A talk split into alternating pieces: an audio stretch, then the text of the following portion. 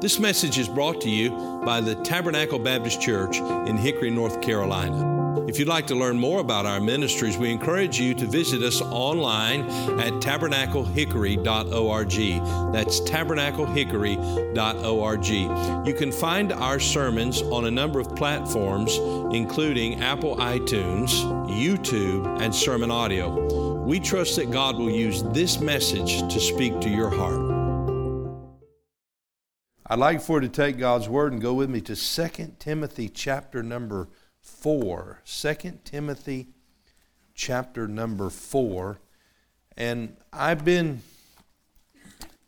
uh, looking with you into the scripture, and we've been examining this subject of corporate worship. And the word corporate uh, does not need to be confused with the corporate world or how that uh, word is often used. The word corporate simply means our worship together as an assembly.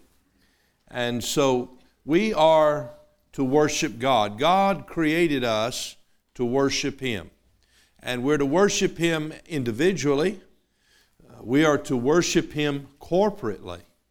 And when we come together to worship the Lord, and we have designated times that we do that. For example, this morning we're here, 1045, and then this evening at 6 o'clock, and then again on Wednesday evening at 7. Those are times that we as a church have set aside uh, to come together, and we come together to worship the Lord. But that is not the limit of our worship. Those are just the uh, corporate meetings. And when we come together, uh, we do certain things. And we might need to, from time to time, examine what it is that we're doing and understand why it is that we're doing it.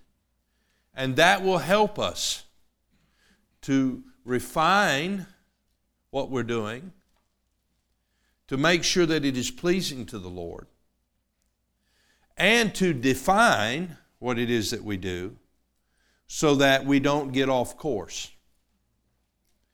Uh, we live in an age where uh, people are tinkering with the church as if it's some experiment.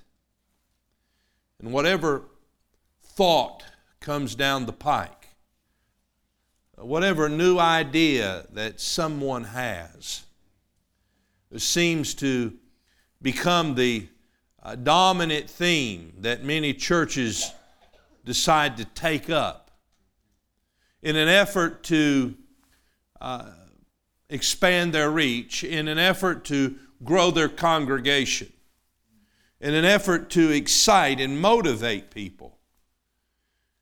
But we need to be careful where we're getting our ideas from. We need to ensure that our ideas are not coming from men, but they're coming from God. Now, let me tell you, men have ideas that God gives them, but we need to examine those ideas in light of the Scripture to make sure that what we're doing is consistent with what God has given us to do. You see, Israel got in trouble when Israel decided that they were going to worship God the way they wanted to worship God. And they got away from what God prescribed to them. And so I think it's very important that we as a church understand what it means to worship God and how it is that we worship Him together in our assembly. And as we've looked at this passage, we've looked at John chapter 4, verses 19 through 26, and we see the Lord Jesus spoke to the woman at the well, and he spoke to her about the fact that there is true worship and there is also false worship. There is worship that is in truth, and there is worship that is based in error. And we want to ensure that what we're doing, we're doing in truth. They that worship God must worship Him in spirit and in truth. We've looked at uh, five things uh, that uh, are essential elements of our corporate worship. Number one, assembling, and all of these words are in action verbs because all of you have a role in the corporate worship of the church. This is, this is not a an entertainment center. This is not a, a club that you come to. Uh, this is not a, a, theater that you come to, to to be entertained or to hear a, a, a word of encouragement that'll get you through the week. This is a place where we come as the people of God to worship God. And so, if we're going to worship God, that means that all of God's people are active in that worship. And as we've looked at these things, we've, we've, we've, we've identified five thus far. I just want to give them to you quickly. Number one, assembling. Assembling together. Uh, the church itself is a called out assembly. The word ecclesia means a called out assembly. And so, for us to even be considered a church, it means that we assemble together. The Bible tells us that we're not to forsake the assembling of ourselves together, as the manner of some is. And so we examine the fact that we are to assemble. Number two, praying. Jesus said, My house shall be called the house of prayer. And so when we come together as God's people, we come to God in prayer, seeking His blessing upon our meeting, seeking His strength and His power as we worship Him and as we proclaim His message. A third thing is singing. Singing. And we sing together as a congregation. Uh, we do not put a premium on entertainment. I appreciate the Blanton family singing, don't you? That was a help and a blessing. I appreciate our choir and their singing. But we don't come just to hear other people perform for us. We come to worship God in spirit and in truth, and the Bible teaches us that the people of God have a song in their hearts. And I want to tell you the apex of the music service at the Tabernacle Baptist Church, the height of it, the crown of it, is when this congregation stands together and lifts our voices as one to God in praise. And that's why I encourage you take that hymn book, put it in your hands, read and reflect upon what the songwriter has written. I want to tell you, these hymns are tried and proven. They're tried and proven. And they've been a blessing to God's people in some cases for more than a hundred years.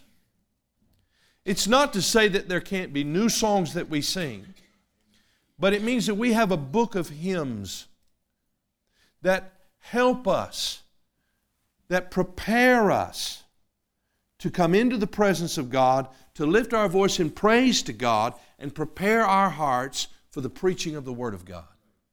And so we're a singing church. Number four was giving. We are to give unto the Lord our tithes and our offerings unto the Lord. And the motivation for that is not that we're commanded by the law, but we're constrained by the grace of God to bring our offering to the Lord. Number five, serving. We are to be the servants of God. A word that is used in our Bible for worship literally means serve. And here, as, as God's people, we are to serve the Lord in the context of His assembly. And we have people who serve and are serving at this moment. There are men who are, are, are on the grounds just as a security measure. And there are nursery workers.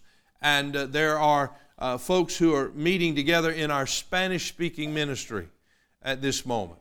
There are people who serve in our music ministry, our orchestra, our, our instrumentalists, our piano and organ, and they're giving themselves and their abilities that God has given them, they're giving those to the Lord. And let me say this to you all of us are to be servants, each and every one of us who know the Lord. And there should be no unemployment among God's people in God's work. And so find your place of service.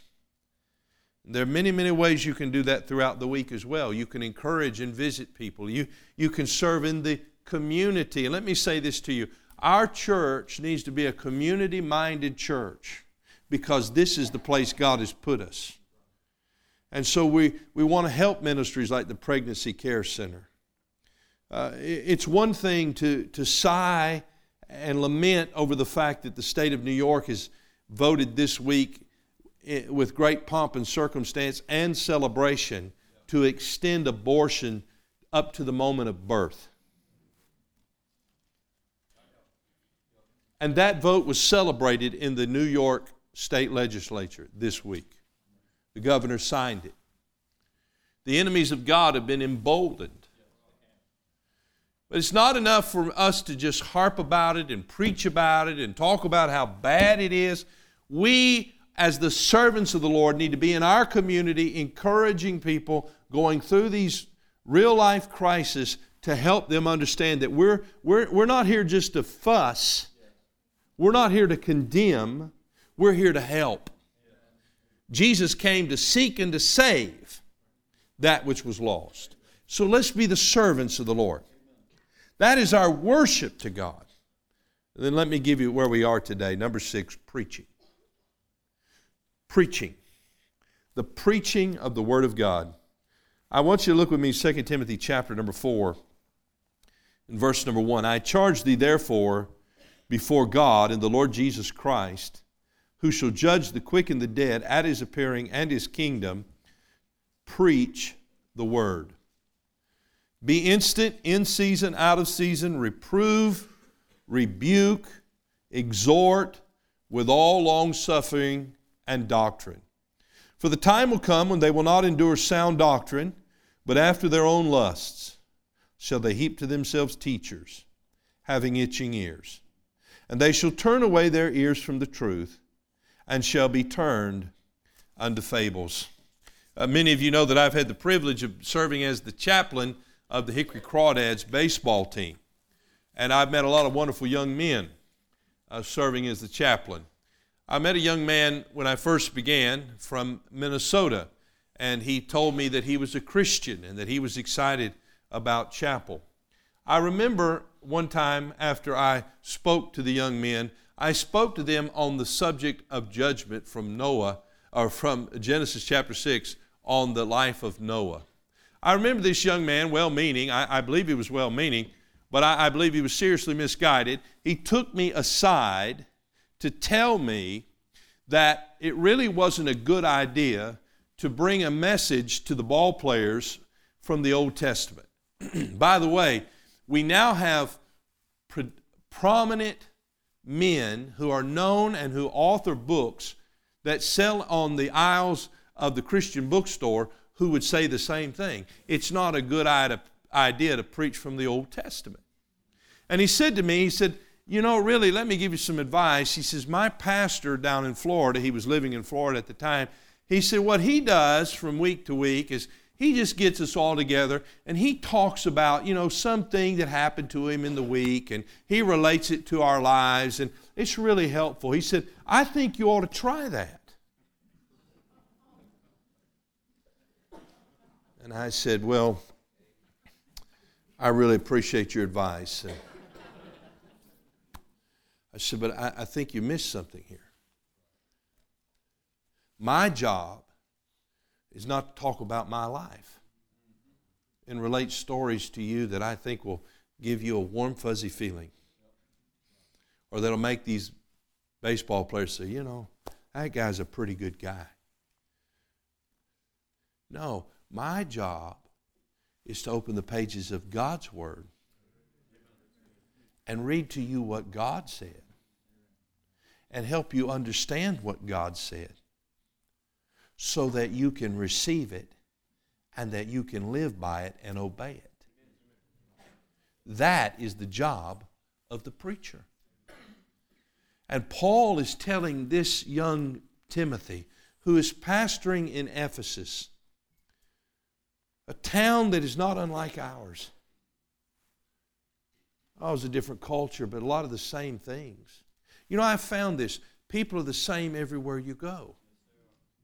They may have different faces and they may have different names, but they're really all the same people. And they have the same problems. And I believe that's true across cultures and across time. And Timothy is a discouraged young man. He's facing persecution. And he's dealing with a church that is really uh, an infant church. Remember, there's no, there's no complete New Testament, there's no Sunday school programs. And he's dealing with a church that has been embroiled before their salvation in immorality, and that is the pervasive culture of the day. And it is the pervasive culture now in our nation, is it not? Immorality and wickedness on every hand. When you stand in front of those young men and, and you try to explain to them what the Bible is and you ask them to turn to different books of the Bible, they don't have any idea what you're talking about. And even though you're in the United States of America, in Hickory, North Carolina, you feel like you're on a foreign mission field. You see, Timothy was laboring in that culture, and so too are we today. And Paul is trying to encourage Timothy to do one thing primarily in the context of that church at Ephesus that he is pastoring, and that we read in verse number two three words preach the word. Part, a central part, in fact, I would.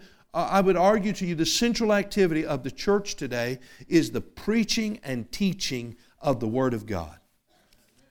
Do you know the Bible is God's written Word to us?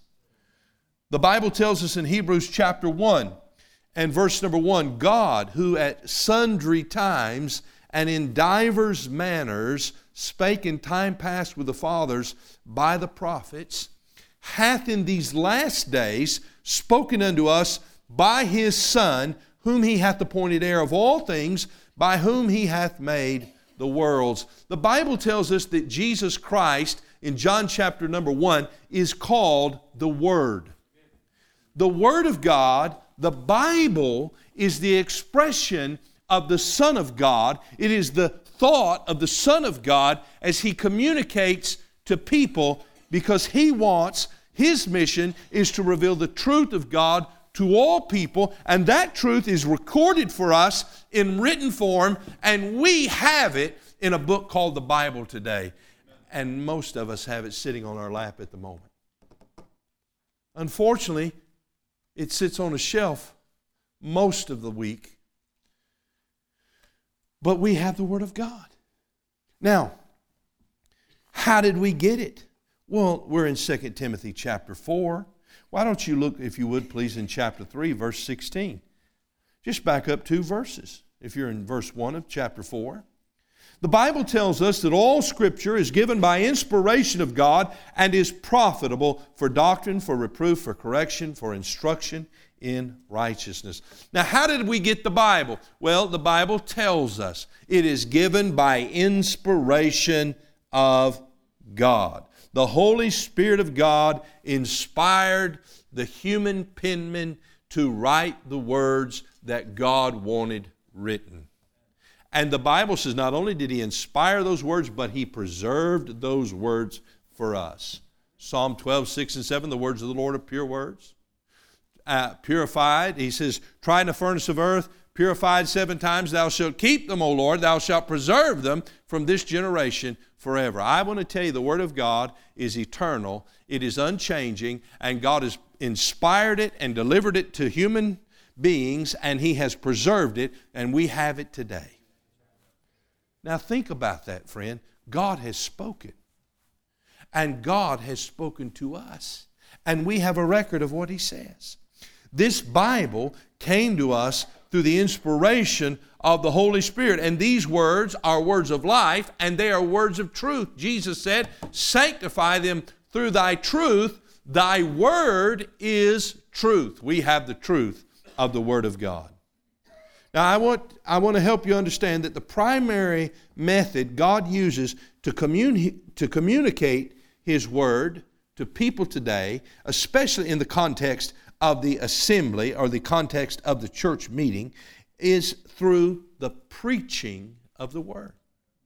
It is through the preaching of the Word. This is not uh, something new to us, or it should not be something new to us. We understand that the Old Testament prophets, they raised their voice, they proclaimed what God had given them to the people. He used human instruments to preach to communicate the word. When Jesus Christ, the Son of God, came, what did he come doing? He came preaching the gospel of the kingdom of God. That was the primary task that the Lord Jesus Christ uh, uh, that he that he carried out was that that he would proclaim the message of of God in the gospel of the kingdom. And so we find this pattern of preaching is a biblical pattern. Now I want us to go back to two references in the Old Testament Find, if you would please, the book of Nehemiah, Nehemiah chapter number 8. Nehemiah chapter number 8. And we're talking about our worship. And we're talking about the preaching of the word. And, and let, me, let me just tell you this.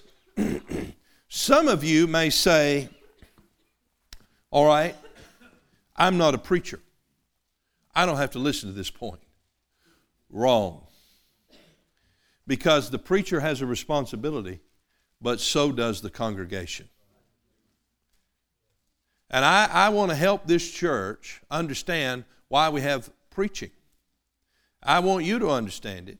And I want you to understand your responsibility and your role in the preaching aspect of the corporate worship of the church. Now, we're in Nehemiah chapter number 8. And uh, I want you to look there with me, if you would please. Verse 1 And all the people gathered themselves together as one man into the street. So here's the assembly. They gathered together uh, before the water gate, the Bible says. Look, look, if you would, as we continue reading in verse 1. And they spake unto Ezra the scribe to bring the book of the law of Moses, which the Lord had commanded to Israel. And Ezra the priest, what did he do? He brought the law before the congregation both of men and women, and all that could hear with understanding upon the first day of the seventh month. And he read therein before the street, and that was before the water gate from the uh, morning until the midday. That's a long time. And the men and the women were there, he says, and those that could understand, and the ears of all the people were, what's the next word? Attentive unto the book of the law. So here we find the, the, the preaching of the book of the law is taking place. And Ezra the scribe, he's the preacher. He's on a pulpit of wood, the Bible says. The people have gathered together. And Ezra is opening the Bible, he is reading the Bible, and the people are attentive to the Bible. I want you to look in verse 5. And Ezra opened the book in the sight of all the people, for he was above all the people. That doesn't mean he, as an individual, was above the people, it means position. He was elevated. This does not speak of the elevation of the person of the pastor. This speaks of the elevation of the position of the preaching of the word, especially it speaks of the elevation of the word of God. It is putting it in a prominent position. And the people under the scripture, humbling themselves, coming to hear what God says. And so the Bible tells us he opened the book. And when he opened it, all the people stood up. And Ezra blessed the Lord, the great God. And all the people answered, Amen, Amen, with lifting up their hands. And they bowed their heads and worshiped the Lord with their faces to the ground. Now, then, I want you to look in verse 8. So they read in the book of the law of God distinctly and gave the sense and caused them to understand the reading. So here's what's taking place uh, the people have assembled together. Ezra comes before the people, and he comes before them with the book of the law, the Bible, the Word of God. And he opens the book and he reads the book. And the people in reverence stand. And as he's reading the book, he is commenting, he is explaining, he is giving the sense so that the people understand. And as they hear the book, as it is proclaimed, as it is preached in power, the people are listening. The Bible said they were attentive. That takes effort. They were attentive, and the Bible says that they commented back to the preacher. They said, Amen. Amen. That means that's true. That's true. I, I want to tell you that this preaching is not just the responsibility of the pastor, it is the responsibility of the entire congregation to come together and worship God together in the preaching of His Word. Because when we preach the Bible, God is speaking to us. Not the pastor. The pastor is just the instrument. When you turn on your radio, if you still have one of those at home, the radio isn't speaking to you. There's somebody back there somewhere in a studio speaking.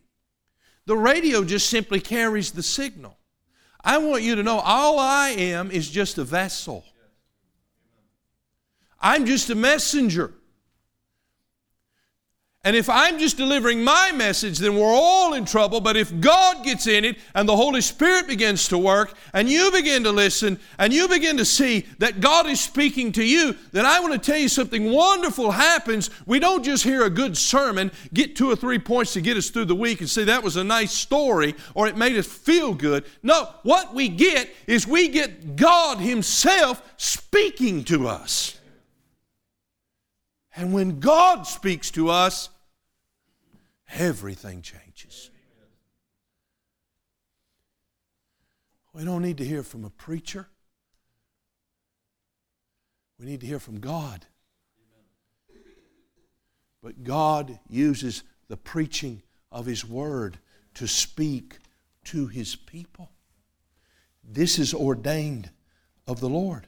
Now, I want you to go with me to Deuteronomy chapter 31 because when Ezra and the people gather together, they are doing this to obey what they were told to do in the law. And so in Deuteronomy chapter number 31, we see here in verse number 9, the Bible said, And Moses wrote this law and delivered it unto the priests, the sons of Levi, which bear the ark of the covenant of the Lord unto all the elders of Israel. So Moses recorded the law. He's the human penman. God gave it to him, he recorded it. Now, why did God give them the law? Because he wanted to make them miserable. he wanted to give them a set of, of, uh, of laws and rituals, the do's and don'ts, so they couldn't have any fun, right? No. He gave them the law so that they could live in the land so that they could enjoy the blessings of God. Do you know why we have the Bible? We have the Bible to reveal to us who God is. The Bible reveals to us who we are. We're sinners. The Bible reveals our destiny without God is hell. The Bible reveals to us that God sent His Son to die on the cross for us to save us from our sin because He loves us so. And the Bible reveals to us that if we will humble ourselves and repent of our sin and come before the Lord Jesus and seek Him as our Savior, asking Him to save us, the Bible tells us that once we do that, we know God and we have eternal life. I'm glad we had the Bible. But the Bible also tells me, as a Christian, how I am to live my life to please God, to fulfill the purpose and plan that He has for me, how that I can enjoy His blessings, how that I can know Him in a greater way. You see, that's what the book is for. And Moses is bringing the book, and he wants the next generation to understand what God has said. And so in verse number 10, the Bible says he commands them, saying, At the end of every seven years, in the solemnity of the year of release, in the Feast of Tabernacles, when all Israel is come to appear before the Lord thy God in the place which he shall choose, thou shalt read this law before all Israel in their hearing. In other words, there, there's going to be assemblies of the whole nation. Now, there will be assemblies of the people in their communities, in their villages each week. But he's speaking here of a national assembly.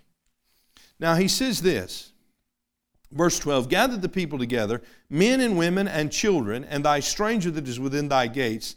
Notice what he says, that they may, what's the first word? God wants you to, say it with me, hear. This is the purpose of preaching that you may hear what God is saying. Now, you may be here this morning and you may be hearing my voice, but you're not hearing what God is saying to you. Maybe your mind is filled with distractions. Uh, maybe your mind is preoccupied with what you're going to do or what you have to get done. Uh, maybe maybe you're, you're just wondering in your mind. But I want to tell you that God wants to speak to you, and He wants you to hear.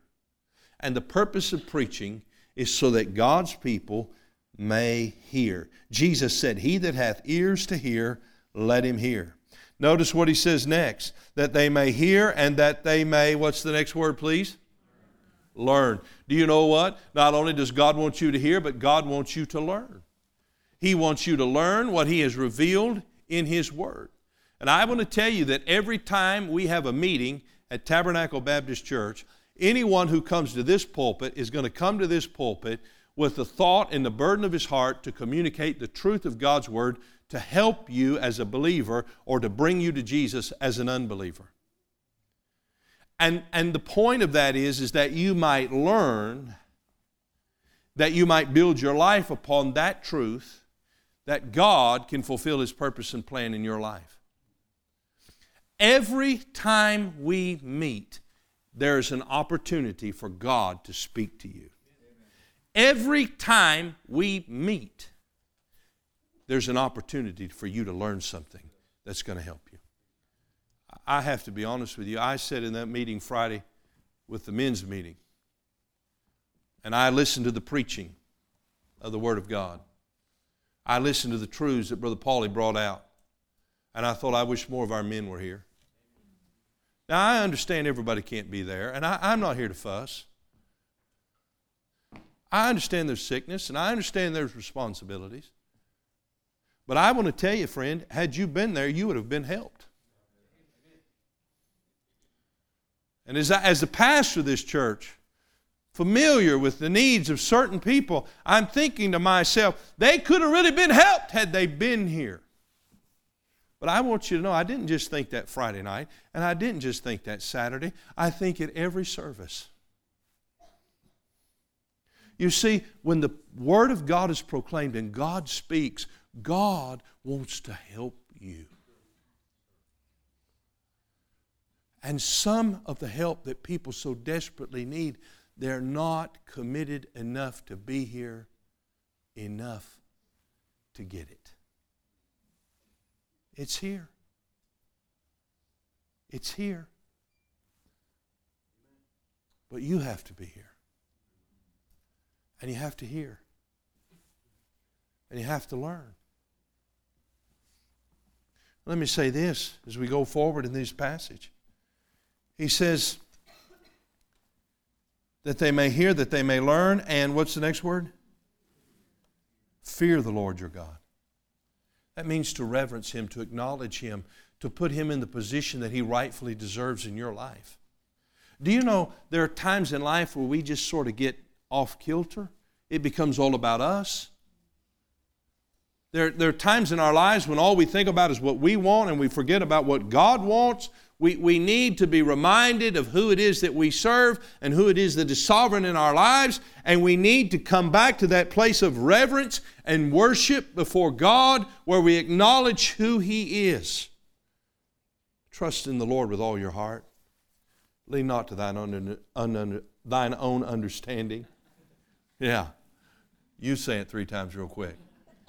Lean not to thine own understanding. In all thy ways, what? Acknowledge him, and he shall direct thy paths. We go about our lives, our daily business. Yeah, it sounds like a good plan. Let's do it. How often do we pause and acknowledge him? God said we're not to lean on our own understanding. We are to acknowledge him in all of our ways. And He will direct our paths. And so we, we, we have the preaching ministry of the Word that we may hear, that we may learn, that we may fear. Notice this as we fear, as we understand that it is God who is in charge, that He is sovereign, notice what happens. Notice verse 12. And what's the next word? Observe to do. Oh, I've been to church all my life. I'm thankful for that. I've heard a lot of messages. I've heard a lot of people leave and say this Boy, that's good preaching. That really helped me. I'm telling you, with no intention of ever following through with what was communicated. He says, I want them to hear, I want them to learn, I want them to fear, and I want them to do. And the way that I'm choosing to communicate this message to them that I might transform their lives is through the preaching of the Word. Let me mention just a couple of things to you about preaching. Preaching brings the hearer to salvation. The Bible says, back in, in our text in, in 2 Timothy uh, chapter number 3, uh, the Bible tells us, uh, let me turn there if I, if I may, 2 Timothy chapter number 3. The Bible tells us in verse number 15, and that from a child thou hast known the Holy Scriptures, which are able to make thee wise unto salvation through faith which is in Christ Jesus. The Bible tells me that is through the knowledge of the Scriptures that I am made wise unto salvation. The only way I would know how to be saved and come to God and have my sin forgiven, the only way I would know how that happens is through the revelation of the Scripture. And so the Bible tells us that God hath chosen the foolishness of preaching to save those who are lost. It is God's primary method to bring salvation to the lost. Let me read this to you Romans chapter 10 and verse 13. For whosoever shall call upon the name of the Lord shall be saved. How then shall they call on him, on him in whom they have not believed? In other words, you can't call unless you believed. That makes sense, doesn't it? And how shall they believe in him of whom they have not heard? Well, you can't believe if you haven't heard, and if you can't believe, you can't call. So you have to hear.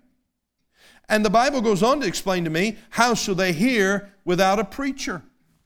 You see, it is the responsibility of the preacher to deliver the message that God has given to deliver the message that God wants to communicate to the people so that they might hear, so that they might believe, and so that they might call on the name of the Lord. It is through preaching that the Lord brings the lost to salvation. Now, that doesn't mean you have to hear it from me in a pulpit, that means they can hear it from you on the job or in the neighborhood. The foolishness of preaching. Bible preaching transforms the believer. Paul said in, in 2 Timothy chapter 3 and verse 16, all scripture is given by inspiration of God and is profitable. That means it's good for you. For doctrine, for reproof, for correction, for instruction of righteousness, that the man of God may be perfect. The word perfect there means complete, it means mature. He goes on to explain that, throughly furnished unto all good works. In other words, Everything you need as a man, as a wife, as a husband, as a, as a father, as a mother, everything that God wants you to become, God will furnish you to do it in His Word. And therefore, we get into the Word of God. And what Paul is saying to Timothy here, you're dealing with a carnal congregation in Ephesus. You're dealing with people uh, who are carried away with all sorts of temptation and, and are beginning to crumble under persecution. Here's what you must do, Timothy you must preach the word, it will transform their life. So, Bible preaching brings the listener to salvation, it transforms uh, the believer. Uh, it also edifies the believer. It builds him up and it, it, it edifies the entire body of Christ. This is what preaching does and we need preaching. It's not the time to tune out, it's the time to tune in. And I want to give you some helps. I don't have time to do it today. I want to give you some practical things that I believe if you'll practice them, if you'll make an effort, God will enable you to be a better hearer and hopefully a better doer of the Word of God. You see, part of our worship, the primary part of it, is the preaching of the Word. It is what we need. And we don't need less of it, we need more of it. in this hour. Thank you for listening to this message from Tabernacle Baptist Church. We pray that God has used His Word to speak to your heart today. If you'd like to learn more about the ministries of Tabernacle Baptist Church, you can go to our website, tabernaclehickory.org. That is tabernaclehickory.org. There you'll find additional resources that we pray God will use to be a help to you. If the Lord should lead you to partner with us or make a donation online, you'll find a link provided on the website at tabernaclehickory.org. May God bless you and thank you for listening.